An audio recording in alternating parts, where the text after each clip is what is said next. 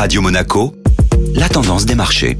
La tendance des marchés avec Société Générale Private Banking. Bonjour Aurélie Lombardo. Bonjour Eric. Le marché européen hésite en ce début de semaine. L'annonce d'une contraction de l'indice du climat des affaires en Allemagne a surpris les investisseurs hier.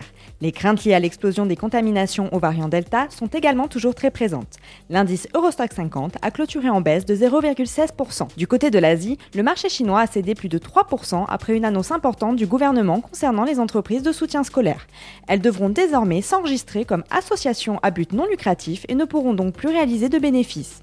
Les poids lourds du secteur ont dégringolé en bourse. Cette semaine sera marquée par une avalanche de publications. En effet, 25% des sociétés du S&P 500 ont déjà publié leurs résultats et près de 165 sociétés s'apprêtent à en faire de même cette semaine. Les géants de la tech américaine notamment donneront le rythme avec Apple, Microsoft et Alphabet aujourd'hui, Facebook demain et Amazon jeudi. Du côté de l'Europe, c'est 31 sociétés du CAC 40 qui publient cette semaine. Société Générale Private Banking Monaco vous a présenté la tendance des marchés.